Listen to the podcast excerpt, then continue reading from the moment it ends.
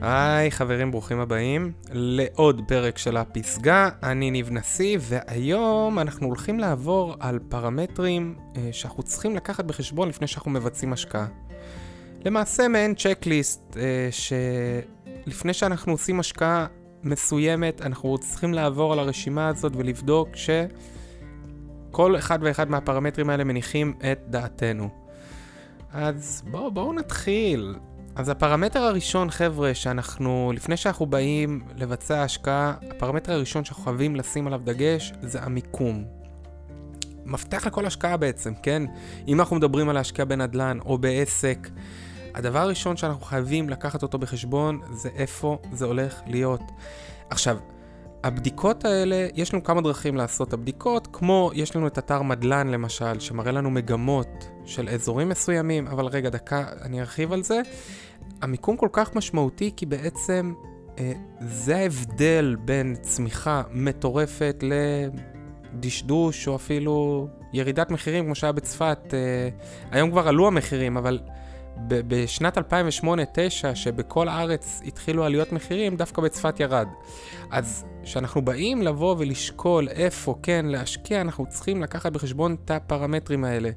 מיקום, דיברנו אה, אה, למשל על כל הקטע בפרק על הנדל"ן, אה, על תוכניות עתידיות שאמורות להיות באזור, כן? זה משהו שצריך לקחת אותו בחשבון. אה, איך זה ישפיע על הנכס, איך, אה, איזה דברים. דיברנו על זה, אם אתם זוכרים, תוכנית של הרכבת הקלה, הזכרנו גם את יוקנעם, עם כביש 6 וכולי. הטבות מס אה, שיש באזורים מסוימים.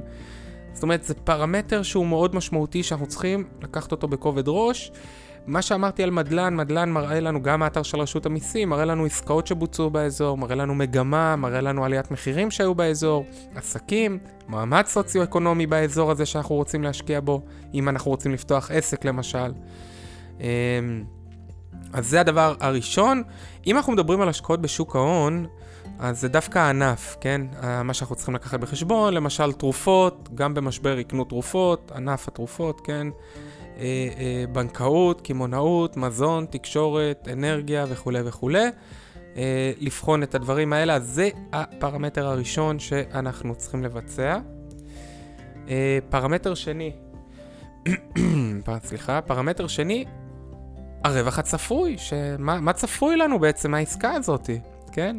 אז אין לנו פה הרבה מה להוסיף, כן? הרי למה אנחנו משקיעים? מה אנחנו מצפים שיהיה לנו בשורה התחתונה? עכשיו, הרבה פעמים אה, אנשים לוקחים את זה כאוקיי, נראה לי שככה וככה ופשוט ממשיכים הלאה. לא, יש לזה, אתם יודעים, משקל מאוד כבד. אנחנו צריכים להבין בדיוק למה אנחנו נכנסים ואיזה אלטרנטיבות עוד יש לנו. אה, אם אתם זוכרים, בפרק על המיתוסים דיברנו על הקטע של השקעה בציוד, מתי אנחנו צריכים להשקיע בציוד חדש, ואמרנו, ברגע שאנחנו יודעים שהרווח הצפוי לנו, אנחנו הולכים לכסות את העלות בתוך חצי שנה על הציוד שקנינו, אז אנחנו במקום טוב. אז אלה דברים שאנחנו חייבים לקחת בחשבון, תוך כמה זמן אנחנו מחזירים את ההשקעה, מה הסיכונים הצפויים, במה זה תלוי, מה מושפע, מה, מה הולך להשפיע על הרווח. אוקיי, אז זה הפרמטר השני שאנחנו צריכים לקחת בחשבון. אה, הפרמטר השלישי, אוי, זה חשוב, שימו לב, מי החברה שמציעה לך את ההשקעה?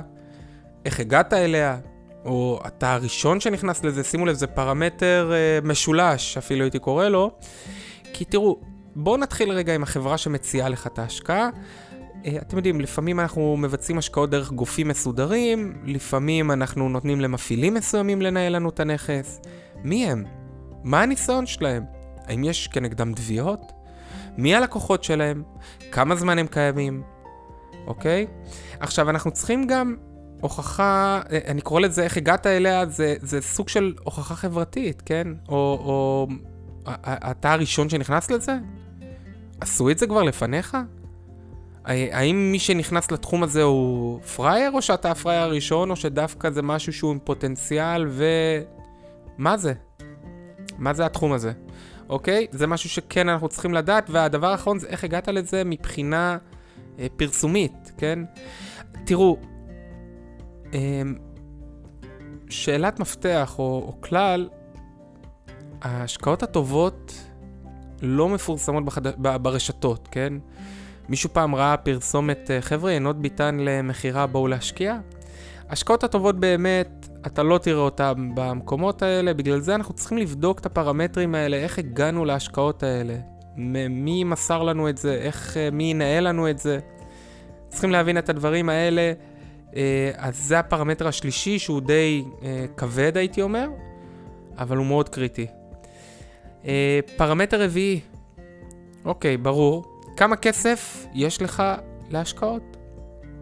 כשאני שואל את זה, אני גם מתייחס אה, לכמה אפשר להביא מתוך זה על ידי הלוואה, במידה וצריך, כן? לא לקפוץ מעל הפופיק ולא להתעסק בזוטות.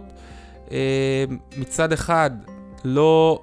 מה זה אומר לקפוץ מעל הפופיק? לקחת כספים שאין לך ולהשקיע אותם, שחלילה לא יהיה מצב שלא יהיה לך מה לאכול במידה ותפסיד, אוקיי? לא. כשאנחנו מדברים על השקעות, זה תמיד כסף עודף מעבר לרזרבה, רזרבת חירום שלי, אוקיי?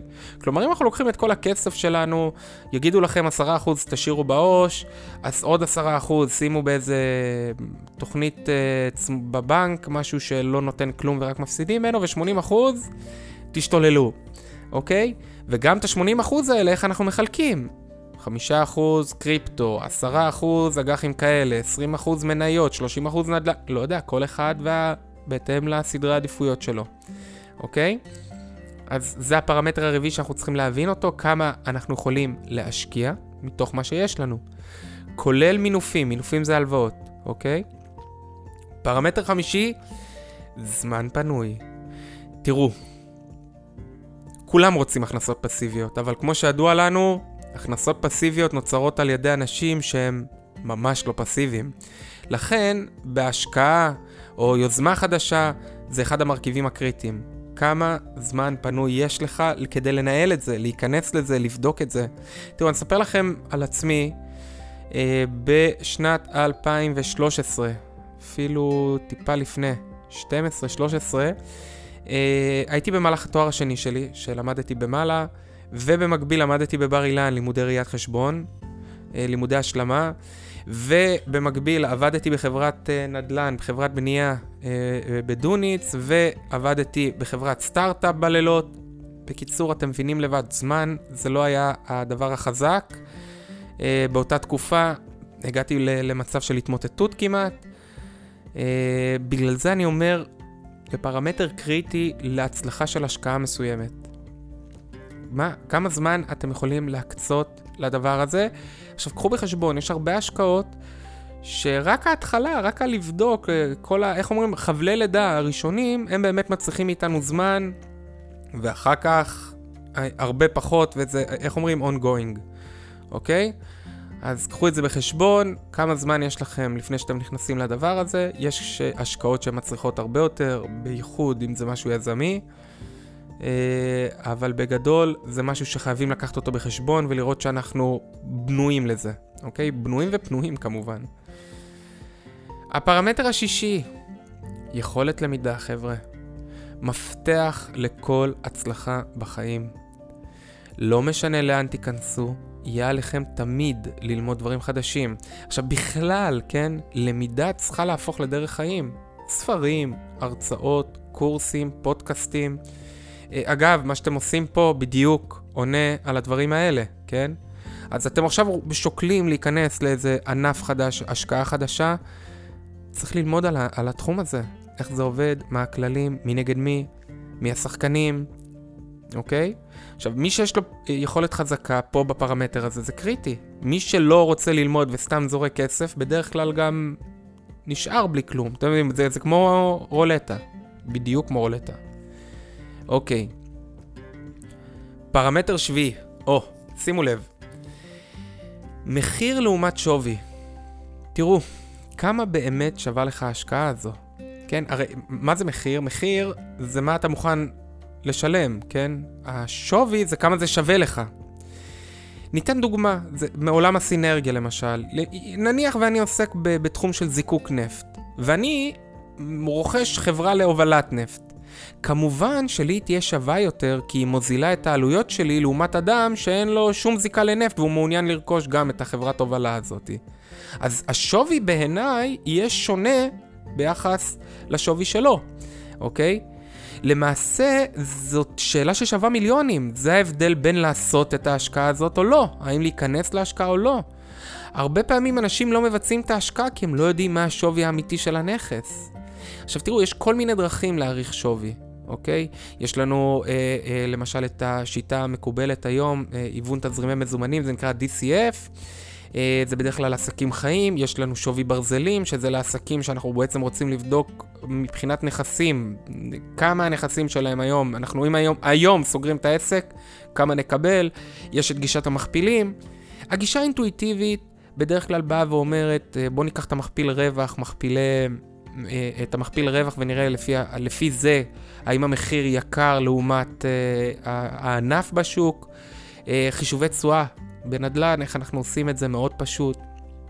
לוקחים את הריטנרים השנתיים שצפויים לנו שנה אחת, מחלקים אותו במחיר שרכשנו, וקיבלתם פה למעשה שבר עשרוני. הוא מראה לנו את התשואה, כן, אם תכפילו את זה פי 100, אתם תראו את זה באחוזים, כמה אחוז אנחנו מקבלים על הנכס. ואז אנחנו רואים אם בעצם המחיר הזה הוא עונה לנו אה, על מה שאנחנו רוצים, מה שאנחנו מחפשים. עכשיו תראו, הגישה הזאת, בואו אנחנו נלך רגע עוד צעד אחת אה, אה, לעומק. בשוק ההון אה, יש לנו שתי גישות אה, רווחות, אוקיי? יש לנו את הגישה של הערך הפנימי, אוקיי? שזה בנג'מין גרם, אה, אה, מדבר על זה בהערכת אה, ניירות ערך, אה, המשקיע הנבון. מי שלקח את זה והיום עובד הרבה לפי השיטה הזאת זה וורן באפט. יש לנו עם הדבר הזה, וורן באפט אני מאמין שכולם שמעו, יש עם זה כמה בעייתיות, כי השיטה הזאת בעצם באה ואומרת בוא ניקח את הרווח החזוי, הצפוי, נאבן אותו בשיעור ריבית מסוימת, שיש פה יותר מדי פרמטרים שהם לא מדויקים. אז קצת קשה לעבוד עם הדבר הזה, אוקיי? אז זה המחיר לעומת שווי, אבל חשוב עדיין לעשות את החישובים המתמטיים הפשוטים כדי לראות, אוקיי, אנחנו בכיוון הנכון. התקשר אליי למשל מישהו שנמצא בשותפות ורוצה למכור את החלק שלו, ואמר לי, תשמע, אנחנו מרוויחים 1, 2, 3, 4, עושים ככה וככה, ראיתי קצת דוחות. בגדול, כמה זה שווה? אז בעזרת המספרים האלה, בעזרת הפרמטר הזה שאנחנו מדברים עליו, הצלחנו לראות האם המחיר שהוא קיבל קרוב לשווי שמגיע לו, אוקיי? אז זה כן כלי חשוב, איך אומרים, כללי אצבע, אם אנחנו עושים חישוב מהיר, זה בהחלט יכול להראות לנו אם אנחנו נמצאים בכיוון או לא. האם זה באמת עונה על הצורך או שזה השקעה יקרה מדי, אוקיי? אז זה הפרמטר השביעי. הפרמטר השמיני הוא בדיוק הגישה השנייה שדיברתי עליה. אמרתי, בשוק ההון הרי יש שתי גישות, נכון? גישת הערך הפנימי שבה מחשבים מתמטיקה ולפי זה, ומניחים שהרווחים צומחים בשיעור מסוים וכולי וכולי. אז פרמטר 8 מדבר על ציפיות של יתר האנשים, או זה נקרא להפריח בלונים לאוויר. כמה אנחנו חושבים, שימו לב, זה לא רק הערך הפנימי, זה הגישה השנייה שבאה ואומרת מה אנשים מוכנים לשלם בשביל הדבר הזה. זה כבר יותר קשור לתחום של הכלכלה ההתנהגותית, כן? מה שדניאל כהנמן, אה, זוכה פרס נובל בכלכלה, דן אריאלי, אה, מדברים עליו, שבעצם אה, קיינס, חבר'ה, ג'ון מיינר קיינס, הוא עשה מיליונים משוק ההון, לא מהגישה של הערך הפנימי, אלא מהגישה של מה... אנש, איך אנשים תופסים את ההשקעה הזאת. אה, אה, מה ההתנהגות של האחרים, מה ההתנהגות של הציבור לגבי הדבר הזה, ולפי זה הוא עשה את ההשקעות שלו. עכשיו, אתם יכולים לבוא ולהגיד, תשמע, זה ספקולטיבי מדי, אבל חבר'ה, בואו נסתכל רגע על טסלה, על הביטקוין. הרי אם אנחנו נסתכל על הערך הפנימי של טסלה, הוא לא בשיא, חבר'ה, הוא לא בשיא. אבל מה זה משנה? תראו את האנשים, איך הם תופסים את טסלה ואיזה מחירים הם מוכנים לשלם עליה. אז זה גם פרמטר שאנחנו צריכים לקחת בחשבון. כשאני קונה דירה בתל אביב למשל, בעל הים, ברחוב הירקון, אני יודע שיהיו אנשים שיהיו מוכנים לשלם על זה. בלי קשר לערך הפנימי, עצם זה שאנשים מאמינים בירקון בתל אביב, הם יהיו מוכנים לשלם על זה כסף, כמו שאנשים היו מאמינים בביטקוין בצורה כזאת שהיא עולה כמו שהיא עולה, אוקיי? אז זה הרעיון, אה, טסלה אותו דבר. אמ, אז זה גם פרמטר שיש לנו לקחת בחשבון, לראות האם אנשים תופסים את המקום הזה כמקום טוב, כ- כמקום שבאמת שווה כסף, ושנוכל לגלגל את ההשקעה הזאת בהמשך, אפילו יקר יותר למישהו אחר, אוקיי? אז זה הפרמטר השמיני. פרמטר תשיעי, אה, שהוא בעיניי מהחשובים פה, כן? וזה האנרגיה. בעיניי, כל מה שאמרתי פה עד עכשיו זה 50-50. 50 אחוז, ו-50 אחוז נמצא פה, כן? אם כל אחד מהפרמטרים הייתי מגיע עם עובדות, זה סובייקטיבי לחלוטין, אוקיי? מה אתם מרגישים? מה הפופיק שלכם אומר? אה, זה יכול להיות אנרגיה או אינטואיציה, כן? אנרגיה בכוונה של אם ההשקעה הזאת נעשית דרך חברה מסוד... מסוימת, מה הרגשתם? מה הרגשתם שם שישבתם? עכשיו, אני לא מדבר מבחינת uh, נוכלות. בואו נניח שההשקעה היא לא נוכלות ולא הולכים לקחת לכם את הכסף ולהיעלם. מה הרגשתם על ההשקעה הזאת? תראו, היה לי שיחה פעם אחת עם uh, uh, ראש המסחר בבנק uh, איגוד, ושאלתי אותו, אז הייתי עוד סטודנט בתואר השני, שההתמחות הייתה במימון ושוק ההון, אה, ושאלתי אותו, תגיד לי רגע, המתמטיקה הזאת שאתה, שאנחנו לומדים פה על ההשקעות, באמת משתמשים בזה? והוא אמר לי 50-50. 50 אחוז המתמטיקה ו-50 אחוז מה שהפופיק שלי אומר. וזה משהו שאי אפשר לקחת אותו, חבר'ה. האינטואיציה שלכם לא משקרת. תזרמו, ת, תלח... אם יתר הפרמטרים באמת טובים וגם הרגשתם טוב, go for it. לא סתם אתם מרגישים ככה. אוקיי? אז זה הפרמטר התשיעי. אמ, מה חוויתם? מה הרגשתם שהציעו לכם את ההשקעה הזאת? איך המוכרים נראים לכם? זה מה שצריכים לענות על זה. והפרמטר העשירי, הלפני האחרון, כי יש פה איזה פרמטר נוסף, זה התייעצות עם קרובים. עכשיו תראו, כשאני אומר התייעצות עם קרובים, מי שמתעסק בהתפתחות אישית יכול להרים פה גבה, כי לעיתים זה יכול להיות מכשול, כן? כי בגלל שהם דואגים לנו, אז הם יכולים להגיד לנו, לא, אל תעשה את זה, זה מסוכן. ו... אני לא מדבר על קרובים כאלה, אלא קרובים, אתם יודעים, אנשים שמבינים בהשקעות, שכיף לכם להתייעץ איתם, ואם הם נותנים לכם רוח גבית, בדרך כלל זה מעלה את המוטיבציה. ואם הם נותנים לנו דברים שליליים, הם גם מסבירים למה. זאת אומרת, צריך לבדוק את הטענות שלהם, למה הם מתכוונים. לבדוק בשטח אם יש לנו גם פתרון לשאלות האלה שהם העלו, אוקיי? זה, אני מדבר על הקרובים האלה, אוקיי? אמ, אז קרובים טובים זה אלה שבאמת אכפת להם, ואם הם שליליים איתכם, או שליליים עם, ה, עם, ה, עם ההשקעה, שיסבירו גם למה ואיפה הדברים שמפחידים אותם, ואיפה, על מה זה מתיישב. כדי שתוכלו להמשיך את המחקר שלכם ולבדוק אה, איך לענות על השאלות האלה, אם אפשר, אוקיי? אבל בהחלט לקחת את זה בחשבון. והדבר, הפרמטר הנוסף, אחרי שקיבלתם אה, אה, אישור מהקרובים, זה להתייעץ עם מומחים. לפעמים שווה לשלם כמה שקלים לאחר שקיבלתם רוח גבית מהקרובים שלכם, ולהתייעץ עם איזה מומחה בתחום שיבנה יחד איתכם תוכנית עבודה מסודרת. איך עושים, מה עושים, כמה זה באמת שווה, כמה אפשר עוד לעגל אותם, איך לסגור את החוזה, וכולי וכולי, אוקיי?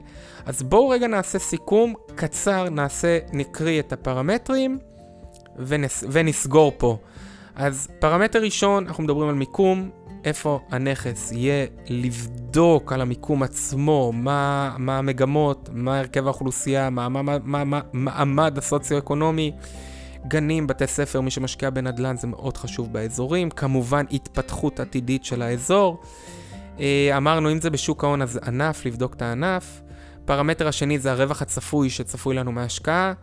פרמטר שלישי, מי החברה שמציעה את ההשקעה, איך הגענו אליה. הוכחה חברתית, כן? האם אנחנו הראשונים שעושים את זה, או שיש פה כבר uh, מנגנון שעובד. פרמטר רביעי, כמה כסף פנוי יש לנו להשקעות? לסמן על זה וי. לרשום, כן? כמה כסף ועם זה לעבוד. פרמטר חמש, זמן פנוי. כמה זמן אנחנו יכולים להקצות לדבר הזה. פרמטר 6, מה היכולת למידה שלנו, כמה אנחנו פתוחים ללמוד, כמה אנחנו פתוחים להיכנס לעולם חדש. פרמטר 7, מחיר לעומת שווי, פה דיברנו על זה שאנחנו צריכים להבין באמת כמה עולה העסקה הזאת, האם היא שווה לנו, מה היא תיתן לנו. פרמטר 8, אמרנו ציפיות של יתר האנשים, כן? אה, בונים מגדלים באוויר, כן? מה, איך, איך העולם תופס את זה, את המקום הזה? פרמטר 9 זה האנרגיה או הכימיה או האינטואיציה שיש לנו אה, עם ההשקעה הזאתי, או עם האנשים שמשווקים לנו את ההשקעה. פרמטר 10, אמרנו התייעצות עם קרובים, והפרמטר הנוסף, דיברנו על אה, אה, בסופו של דבר לסגור הכל עם מומחה שיעשה לכם תוכנית מסודרת וייתן גושפנקה סופית.